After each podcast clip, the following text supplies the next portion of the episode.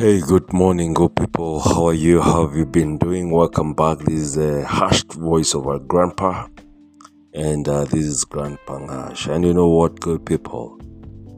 Um, it's been a tough journey that uh, we go as humanity, and um, sometimes when you open up uh, and listen to other people, or even talk about ourselves to other people you get to know that there is a disconnect that we're having with this generation and the older generation.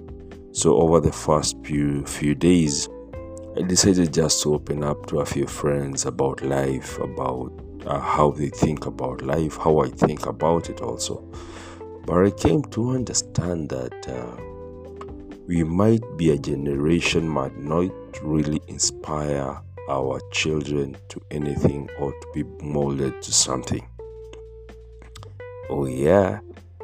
Uh, you know, when you were growing up, uh, we either used to grow listening to Lingala, uh, Sundowner, country music, Mugithi, Benga music, Zilizopendwa, uh, Taarab, and all that kind of thing we used to have stories from our aunties, our grandmothers, our grandfathers.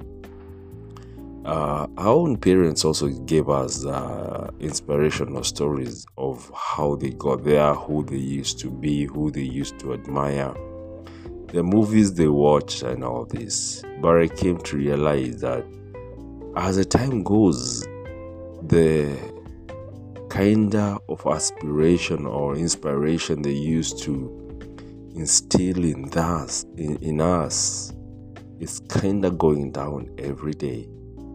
Oh yeah, it's going down every day. And I woke up one day and asked myself, will I be able to inspire my son or daughter to be someone great? Will my son and daughter watch or listen to what I do in this life? And they're like, yeah, I want to be like Papa or Mama uh, will they have what we call uh, uh, family traditions that uh, we acquired from our parents? For example, myself, um, I'm a serious cowboy. I listen to country music. I love everything, everything country. And this is a these are inspiration that I borrowed or got them from my parents who loved country. I love reading. Country comes from my father's side, reading comes from my mother's side. My mom loved literature, and so I fell in love with literature. I asked myself, what will my son love from me? So, good people, as you listen to this podcast or as you share this podcast, I'd like you to ask yourself, what will you inspire your son or daughter in the upcoming world? Do not just say like this and say, ah, they'll get their shape. No, no, no, no.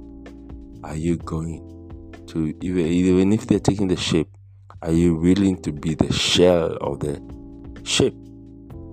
So, good people, this is a harsh voice of a grandpa. And let's keep the conversation. Let me know what's your thoughts on 0726043557. And kindly please pass a link to a friend if it has helped you. Thank you.